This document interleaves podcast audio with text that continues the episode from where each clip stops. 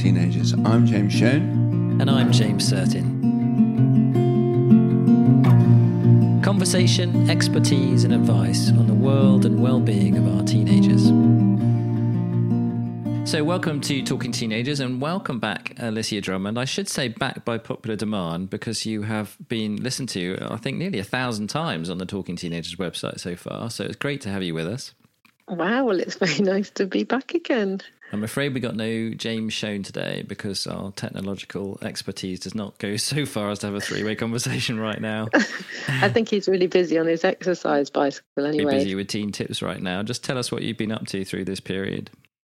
Oh, it's been it has been extraordinarily busy and probably not very surprisingly because you know um, being in isolation has kind of thrown into very sharp relief um, all the relationships between parents and teens and parents and parents and teens and siblings and there's an awful lot of you know a lot of people who are I think finding life extremely difficult. So we've had I think nearly 900 families come on the webinars over the last month. So we've been doing a series of online talks, parenting during isolation, managing. There's one tonight which is um, managing worry, stress, and anxiety, which is really for anybody from age 10 upwards, and screens and teens, um, because obviously there's a lot going on online at the moment. Um, and and we're doing a daily Facebook Live, 11 o'clock every morning on Facebook, which people can just send in questions. We've been doing lots of that. And and lots of sort of one-to-one consultations. So it has been incredibly busy. Um, I feel like I've grown roots onto this chair in the corner of the kitchen now. I'm feeling a bit guilty because well, I haven't really been very busy at all. So I mean, I was going to just talk through with you some of the kind of challenges that I would expect sort of parents to be facing, and maybe at the end you might just want to um, throw in any more that we get. I'm just going to give you some scenarios of, of, of teenagers at home, and if you could just give us your insights into how you know parents might deal with the different situations, that would be fantastic. Yeah, sure. So the first one I'm going to give you is what I'm going to term the hotel guest. And I think it's quite nice to remember actually for a lot of us to have our you know teenagers at home through this period is a real gift, isn't it? It's a real blessing. But there certainly is the um, potential for them to just sort of kick back and you run around doing even more for them. How how would you recommend dealing with a hotel guest? The hotel guest. I always remember my mother always used to say, "I'm not running a bloody hotel anymore," and I get I completely get it now, being at the other end of it. It's about kind of uh, establishing that actually as a family we're a bit of a team, and and that everybody has to contribute to the team. So we've got I've got currently got seven adults living in this house because everybody's re-emerged from where they previously were living wow. or studying, um, and um, you know, and and I'm incredibly busy. So and so so is my husband. He's working really hard, and actually most of them are too. So we've come up we came up with a rota right from day one because I thought otherwise the potential for fallout is massive because I know I find it really difficult to work if it's messy. And actually, I'm not, I don't think, I think we do way too much for our kids most of the time anyway. And actually, I think it's really unhelpful because um, when we just do it for them, ultimately the message that they get is that we don't think they're capable of doing it for themselves, which won't do anything for their self esteem or that self efficacy. So I would heavily recommend having some kind of a as tick schedule and giving them a, a, bit of choice and control. Do you know what you know? Do you want to clean the bathrooms or do you want to clean the kitchen? Do you want to do it on Monday? Do you want to do it on Friday? So you give them as much choice and control as possible, but you give them limited choices and control, uh, so that actually, you know, you, you're showing that you need business, mean business, and actually that's particularly important for younger ones because if we give them too many choices, that becomes stressful. Great, thank you. That's really helpful. How about the hermit? Um, the person who's just locked away in their room, the teenager who won't come out. Oh, I know. That's one of the biggest things I think that we've had calls about and emails about over the last month. There's lots of different parts to this because I think I, I don't want to just give out a one one all remedy for all because I think it's more complex than that. You've got to sort of establish why that they, they're going into hermit mode. I think at the moment, particularly the ones that are maybe going to be doing GCSEs and A levels, particularly the A levels because they haven't got further schooling, a lot of them, there's a bit of that, oh, what's the point in getting up kind of thing. And their whole schedule is getting more out of whack. So they're going to bed later, getting up later. Um, and that's slightly how they're wired anyway. But it, giving them a sense of purpose is really important. I think understanding that they do need some privacy, but also engaging them in the, idea that actually life, when it gets out of balance, life uh, can quickly become difficult and it's really not good for our mental health and well-being. So look i don't i don't mind you spending a bit more time in your room. I don't particularly mind the fact that you are spending more time online chatting to your friends because it's really important that you're sociable. But you've got to keep life in balance. So there needs to be a certain amount of engagement with family. There needs to be a certain amount of getting outside and doing some exercise because if it wasn't that important for us the government sure as hell wouldn't put it into their things that we are allowed to do even during lockdown. So it gives you an indication of how important that is. And and we and also you need to be engaged in terms of helping out around the place and getting involved in family life yeah, brilliant. Coming back to the exercise one, I guess we got the the flip side of that. We got what I kind of call the ants in your pants type of teenager who are going slightly insane, either because they just are really active or uh, very extrovert. How would you advise parents on dealing with the ants in the pants?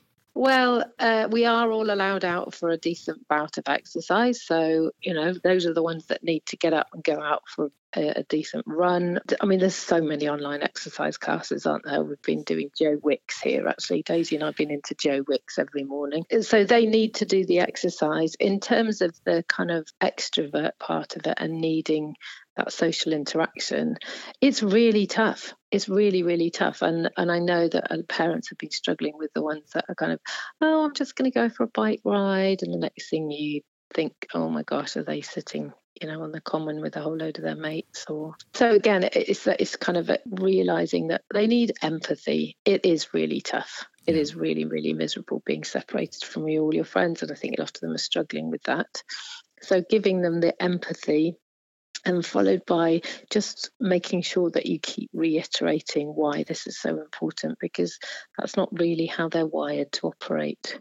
Yes, I mean, uh, uh, some people. Somebody said to me, it's the eighteen to twenty-five year olds who've struggled with the whole social distancing the most, and it can appear that they're a little bit complacent or blasé about it all, can't it? But I guess, like you say, they are wired to be outside and almost becoming independent right now, and it's yeah. it's almost like we're asking them to do the the opposite by sticking them indoors with their family.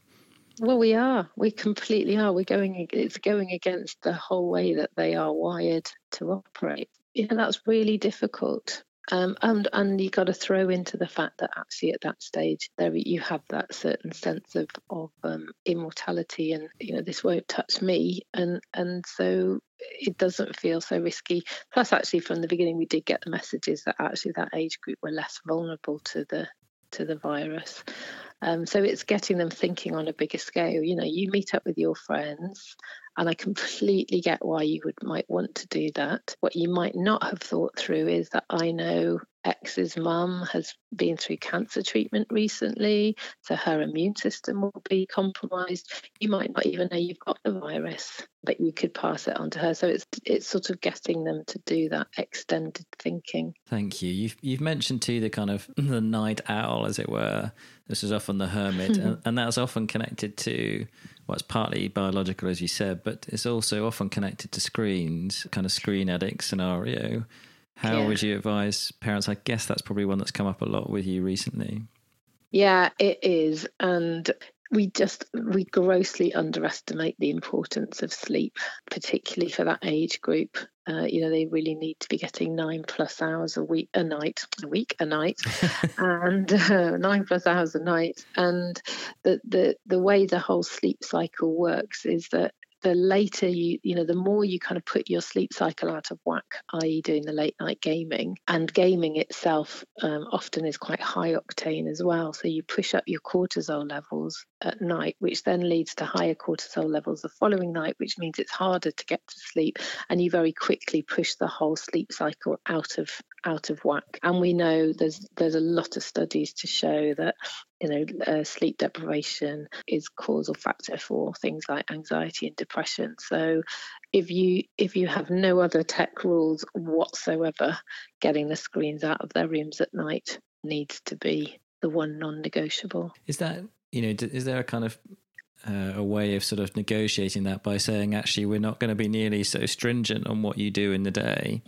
Because a lot of Yeah. uh, kind of teenagers will say, "Well, I do it at night because my parents are just going to keep coming in and telling me to get off in the day, so that's why I go on at night." Is that a message Yeah. for parents? Do you think to say, "Look, just back off as long as they're not doing it at night. Let's not get overly worried about the daytime." I think there is an element to that. Uh, It's about, you know, as long as the day is reasonably balanced, Mm. which I've already talked about, Yeah, um, and as long as as the, as they're off the machines, kind of, you know, eleven ish, actually don't. This is not really the moment to battle too hard during the day. And I think also, you know, when we again going back to that slight sense of power and control, and also negotiation, when we when we look as if we're trying to meet them halfway, they're more likely to meet us halfway than when we try to go in and set really stringent boundaries, which they're actually programmed to push against anyway. Yeah, and it's slightly ironic at the same time that, you know, for those of us who are carrying on teaching or doing school, that we're all doing it on screens anyway. So I'm teaching on screen the whole day. Both my boys are on screen all day in school. And so to suddenly start making sort of different rules for other people about screen seems a bit ludicrous in the circumstances. I would have thought so. Yeah. I would have thought so. I mean, somebody somebody um, sent in a thing the other day saying, you know, her daughter, age 11, was now doing a lot more, obviously doing all her work on stuff on screens, and she was really struggling with the lack of collaboration that happens in a classroom. You know, there's this the banter, but there is also the collaboration and this and the sharing of ideas, etc. And so she'd eventually agreed for her daughter to be doing her schoolwork with um, Houseparty going on at the same time, so she could talk to her friends while she was doing the school project. And then she said, of course, then the lesson finishes, and then she wants to stay on Houseparty to have a natter with her friends. But it means that the amount of screen time's gone so up so much that actually her mood is vile by the end of Oh, yeah. the morning. So I was like, well, maybe, you know, get them to have agreements with their friends as well. Okay, how about we have a rule that at the end of the lesson, we go and do something else for 10, 15 minutes before we do the chat part of it. So the the theme there a lot is sort of giving them to control to sort of make choices that will help in terms of balance, you know, and of creating that balance. Yeah, I, I mean, on think the so. on the subject of control, you know, we do have uh, control freaks. is Perhaps an unfair kind of um, term to describe people, but uh, someone once said to me once, you know, what happens to a control freak when they lose control, and, and you just end up with the freak. Yeah. And this is a time when our illusion of control has been sort of broken, very much so, hasn't it? And for, for a lot of teenagers, that's very hard right now. They thought they know, knew what was going to happen in the summer and beyond that, and actually they're not so sure now. How would you advise parents to deal with with that kind of child? Well, I think we're all, you know, that what's so hard for everybody right now is the uncertainty. You know, we don't like uncertainty. That's just not the way that we are wired to roll. Um, the brain is constantly sort of guessing what's going to happen in the next moment. And the minute you take away that certainty, it, starts to make up its own stories. And that's where that kind of excessive worrying starts to creep in. None of us are really brilliant with uncertainty. But I think it's really tough when you don't have the experience, the, you know, kind of life experience behind you to know that really things generally sort themselves out. And that right now, the only thing that you can influence is what's happening today. So for, for those who are missing out on, it's, it's all kinds of things, isn't it? From that post GCSE rite of passage festival to the ending of say junior school and those rites of passage. I think we again what what can you do? You can't you, we can't fix it. We can't we can't make it anything other than what it is. So we have to use our empathy and and just acknowledge that yeah it is really tough. And okay we can't do anything about it right now but actually we can plan for something when it is all over And I think I think I heard someone say that actually what we do know is that we're in lockdown until this date. So we can only plan until that date. And then when we get to there, we start again. And it's quite good to just break it down into chunks like that. I completely agree. And if you're somebody who really struggles with worry, then you want to be breaking it down even further than that. Actually, the only moment you have really much control over is the one that's happening right now. So. Yeah, indeed.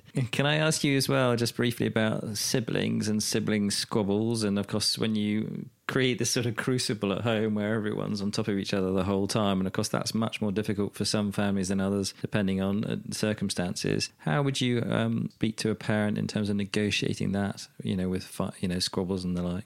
Well, we, um, I mean, it, I'm not actually plugging it, but I'm one of the webinars, the parenting during isolation, is very much a lot of it is about how do we avoid conflict because there's lots and there's a lot to it. But I think you know if you're just talking about the sibling rivalry, I always think that you know nine times out of ten, sibling rivalry is about us. It's about it's a good way to get our attention. Often, you know, it's happening because there's been a number of things that one's done, the other one's done, and then actually it mounts up, and then there's a huge row, and then you get involved. But of course, you're getting involved at the point where you only know the last little bit of the story, so the whole thing's going to feel they're going to feel really unfair that you've waded in. So on the whole, I think we just stay out of it. I always say, you know, you've got a right to argue, and actually, I've got a right not to listen. Next time you want to have a fight, where are you going to go and do do it? Where are you going to have it? and do you need some boxing gloves? Or? well, I've always thought every house should have a punch bag because it's a great way of learning to manage this. But um, I think a lot of parents think we're the emotional punch bags, don't we? well, yeah, there definitely is that. But I think with um, I always remember there was one, one guy who came on a workshop and he was one of six boys and he always said he said when we were growing up if we started arguing my mum used to herd us all into the downstairs bathroom which was absolutely minute and shut the door. So we were kind of then literally cheek by jowl and we had to sort it out and she wouldn't let us out until we'd sorted it. So we all hated her for a few minutes but he said I've never ever had an argument with my siblings growing up. And I think there's a lot to be said that you might not be able to herd them all into one room, but you can take yourself out of it. And I think that's important because otherwise, when we get involved, we tend to rush in and rescue the little one. And little ones actually are usually pretty good at knowing how to push everybody's buttons and then sit back and watch the watch the fireworks go off. We expect the older ones to be to know how to do it and to to be better behaved but actually they're still young and learning as well so i suppose you know, unless something's about to get thrown, because that's, you know, anything that gets chucked as a missile, I would just let them get on with it. When we get involved, 99.9% of the time, the level of violence goes up. Yeah, good advice. Just just briefly then, are there any other kind of themes or scenarios that are occurring at this time that you've heard and th- think worth sort of throwing into the discussion? I think I just did a blog about it actually, but I think understanding that perhaps right now, you know, we're, we're all in a in a state of mourning. We're mourning what we had, and mourning is a is a process. Uh, we can all be at a different point in it, and it's not a linear process either. And we can all be in different places in that. So, sort of being mindful that when life anything in life changes so whether that's maybe if you have a have a child and and they have some form of special needs you have to mourn the child you had before you can accept and embrace the one that you've got and I think right now we're mourning the life we had. Where some of us have got to the point of, okay, well, we can accept where we are and where we need to get to is that place of of hopefulness, of of finding meaning on all of this. And and there is meaning because I think a lot of people have reconnected perhaps in a way that they haven't had an opportunity to do for a long time. We can all see the impact on the on the environment of not flying and driving. You know, there is meaning to be found. Yeah, I like that phrase meaning and mourning there's a bit of both going on isn't there? And i guess for the for the teenagers especially the you know it seems weird to say they're mourning their lack of a levels or lack of gcse's but it's true. And actually that you know final year at uh, primary school or particularly i think for the year 13s uh, had that final term together, or some people are mourning that lack of a year off, or their finals at university, or whatever it might be. It's it is a process of grieving a little bit for that, isn't it? And actually allowing them and giving them the space to articulate that. I think so. I think so. And I really hope that the schools find a way of bringing all of their leavers back together for one last hurrah to mark an ending because we need endings. Endings are important. Yeah, it's part of the ritual of that rite of passage, isn't it? And allowing them to go through that rite of passage and, and not just pretending, oh, it's done and it's gone, but give, giving space for that too. Alicia, thank you so much. As usual, you brought incredible wisdom to this situation, and uh, and do uh, as uh, you know to the listeners out there, we you know we do recommend you go along to to Teen Tips and have a look at their website and all the webinars and things that they're putting on. And of course, if you want to hear any more of uh, the Talking Teenagers podcast, they're on www.talkingteenagers.co.uk. Thanks so much for your time, Alicia. Take care and stay safe. Bye, and you. Take care, everybody.